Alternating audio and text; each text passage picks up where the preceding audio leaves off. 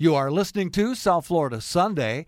Our next guest is Dr. Katonga Camino, CEO of Kyle Medical, providing infectious disease consultation to personal and business entities. He's a senior partner. He's a senior partner with Infectious Diseases Consultants in Boynton Beach and member of the T. Leroy Jefferson Medical Society. He's currently chairman of infection control at Palms West Hospital. Thank you so much for being with us on South Florida Sunday. Let's just jump right into it. Why are we hearing so much about the word monoclonal? Well, as you know, um, COVID 19 pneumonia is a very serious condition, right? We know that the virus, uh, the SARS CoV 2 virus, uh, enters our respiratory tract and can enter our lungs, causing severe damage. And we're seeing that uh, again with our current surge in Palm Beach County. Uh, and we are seeing not only more admissions, uh, but we're seeing more hospitalizations, we're seeing more ICU admissions, and now we're, we're seeing more deaths. So, why is that? Well, as you know, much like the common cold, there's no cure for COVID 19 uh, disease. The most important thing we can do, of course, is to get vaccinated against it so that should we get exposed, we don't develop that COVID 19 pneumonia that we worry about so much. So, what happens should you get exposed to COVID 19, but you haven't quite, thankfully, developed full blown pneumonia that pushes you into a hospital where I would see you? Well, the answer is monoclonal antibody treatment. The monoclonal antibody means that it is a man made protein, a man made substance that attacks that one spike protein that you keep hearing about that is a key part of the virus that causes COVID 19 uh, disease. And so, what it is, it's an antibody, right? It's a soldier that has been produced that goes against that one particular piece of the virus.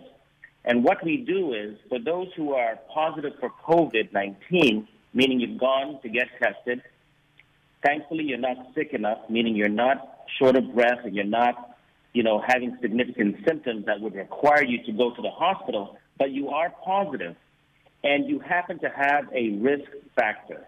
And what are those risk factors? If you're over the age of 65, that's one. But if you're not over the age of 65 and you're at least 12 years and up, and you have diabetes or, or sickle cell anemia or hypertension or kidney disease, or even if you're pregnant, I've done this just in this last week alone. If you test positive for COVID and you are someone in a high risk category, we can give you this monoclonal antibody treatment, which is a one time treatment. It's free, and it basically jumpstarts your immune system. It basically injects these soldiers and it goes into your body to keep that positive COVID infection in your body under control and basically prevents you from developing full blown pneumonia and keeps you out of the hospital. So, this is a game changer. We've had a few of these monoclonal antibodies on the market over the last year. Currently, we are using Regeneron here in Palm Beach County. It is a injection treatment that can be given intravenously, or it can also be given subcutaneously, meaning like an insulin shot just under your skin uh, on your abdominal wall. And by doing so, uh, it's been shown that it keeps people from developing full blown COVID pneumonia and therefore keeps you from going to the hospital, where, as you can see from the latest headlines, Florida is on the uh, forefront of, of uh, COVID cases.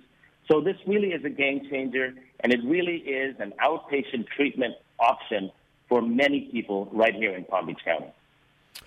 And is is this a new treatment that we've just not been aware of, or is uh, how is it that there's been so much focus on it, on it recently? Is this just a media thing? Is this become commonplace treatment in hospitals? No. It, it, on one hand, monoclonal antibodies have been around for a long time.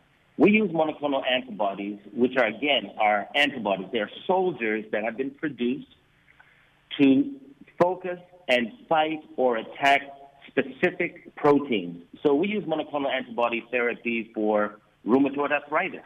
You know, we use monoclonal antibody treatments for many diseases.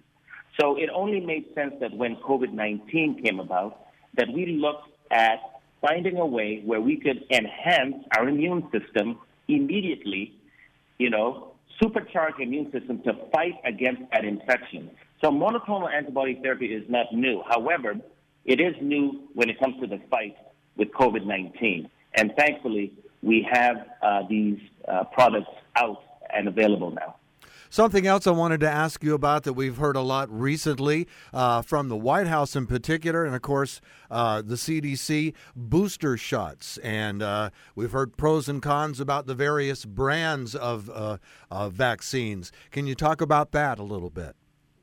Absolutely. And thank, great question. You know, the vaccines, let me just say this at the onset the vaccines work, right? They're safe, they're effective and I can say that because, along with other healthcare workers, when we're in these hospitals, 95% or higher of all the COVID patients are unvaccinated. So we know the vaccines work. And I, for example, got my vaccine back in December. And so did a lot of people. And those people continue to be protected to this day. But what is happening is that unfortunately, we do have a large group of unvaccinated people in the county in the state, and in the United States as a whole. So the virus continues to find people to propagate. It, the virus continues has a chance to live and reproduce in people who are unvaccinated. And because of that, throughout the world, we've had these more worrisome variants coming through.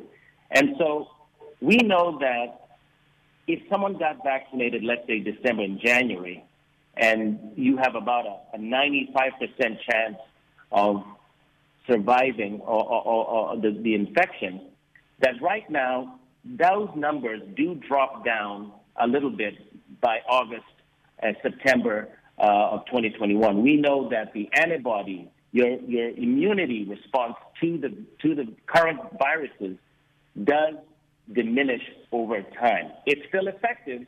It's still very much effective, but we do know with the current variant that the, the response to that virus does diminish. So boosters are a good thing. But the first thing, the first thing is to make sure that we cover those people who are the most vulnerable, as you know. So we know for a fact that half of the people who were vaccinated but still developed really severe COVID disease, half of those people were immune compromised people. So it makes sense, and we've seen this in the studies, that if you are a cancer patient if you're a transplant patient, if you're an HIV patient, if you're a dialysis patient, we know that after you get vaccinated, your body may not mount a really good uh, immune response. And it's those people that we wish to get the booster shot first. Now, once we take care of those people, and we're talking about 3% of the U.S. population, right, fit that category. But once we take care of that, yes, because of the current circulating uh, variant and the fact that we do know that those of us that were vaccinated earlier in the year, we know that their immunity does start to drop. Boosters are a great idea. And once we do that over the next few months, that should hopefully see us through till next year, and hopefully, hopefully, we won't need any more at that point. And of course, it's fall and schools are back in session around South Florida. Uh, Miami Dade County uh, becoming the last school district to begin classes uh, this past week. Palm Beach County, of course, uh, in the middle of some controversy concerning students and mask mandates. Um, what can we do about what's going on in the school system uh, to make sure that we're safe against COVID 19? Well, that's a great question. And honestly, we have to stay masked up. And the reason we as adults and our children should continue to stay masked up is because we know now that this circulating variant that we have right now, especially, does affect younger and younger children, younger adults, adolescents, more so than the Alpha variant did at the beginning. We are seeing more children getting sick. We are seeing more children in the hospital. And it's important to do everything we can, of course, for our young children and grandchildren. But more importantly, you know, we want to make sure that the family and the friends of all our young people continue to stay protected because anyone can harbor the virus in the family. So while it is um, important to vaccinate everyone, and remember, the Pfizer vaccine is good for everyone 12 and up. But for those who cannot get vaccinated because maybe they're younger than the age of 12, we are asking when you're at school, when you're in the playground, stay masked up because while you may not get sick, you might still be able to transmit that virus to someone else who can get really sick. So we are asking as best as possible to make sure that everyone, including our young adults, continue to stay masked up. We, you know, the phrase has become quite a catchphrase, uh, the new normal, and folks talking about going, getting, when are we ever going to get back to normal?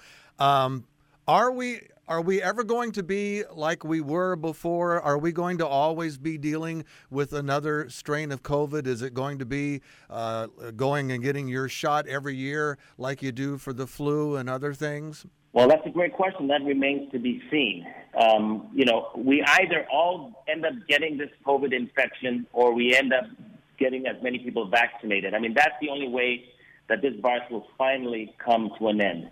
You know, the virus needs bodies. It needs people, unvaccinated people, to continue to move within our community. And so we have to look uh, to the world because a lot of times that is where these surges, where these waves of um, variants are coming from. And on one hand, as a, as a global uh, approach, we need to make sure that we do everything we can, that the world does everything it can uh, that it, it, can to keep the virus under control. But at a U.S. national level, uh, it's going to be important that we continue to, to, to stay masked up until we get everyone vaccinated as, be- as best as possible. But is it possible that we'll need another round of vaccines next year? It's possible. It's possible. You know, there's a, a pretty a, a clever meme that is making the social media rounds, and uh, two people are talking, and, and the one person says, You know, uh, all of the scientists say we should follow all these safety protocols, but uh, the guy that runs the convenience store down the street says it's all a bunch of hooey, and I just don't know who to believe. Um, how do we get people? how do we get people to trust the science? Well, uh, you know, like someone said to me the other day, you know, you wouldn't go to your mechanic for a haircut, right? right. Um, you certainly want to be able to go to people who do this for a living. You want to trust the people who have seen what this virus can do. And trust me when I tell you, there are many health workers, doctors, nurses, pharmacists, uh, patient care, uh, care aides in Palm Beach County who have witnessed witnessed this tragedy firsthand, including myself.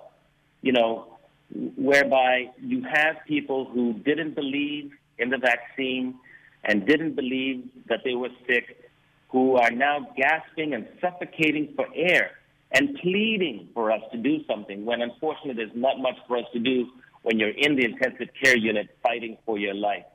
And, and it's important to remember that you know, the idea is we have to do this together. You know, we're a community. That's the only way we're going to get through this.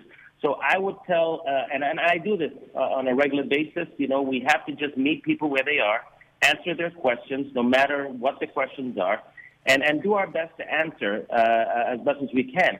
And just trust the science and, and, and believe that, you know, what we're saying uh, is based on fact, not fiction.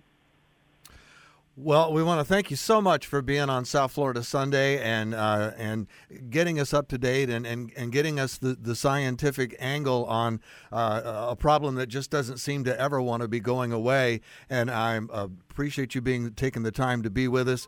And I'm just wondering if, if folks who are listening to our conversation want to find out more about you or maybe get some more information about uh, the T. Leroy Jefferson Medical Society, where would they go?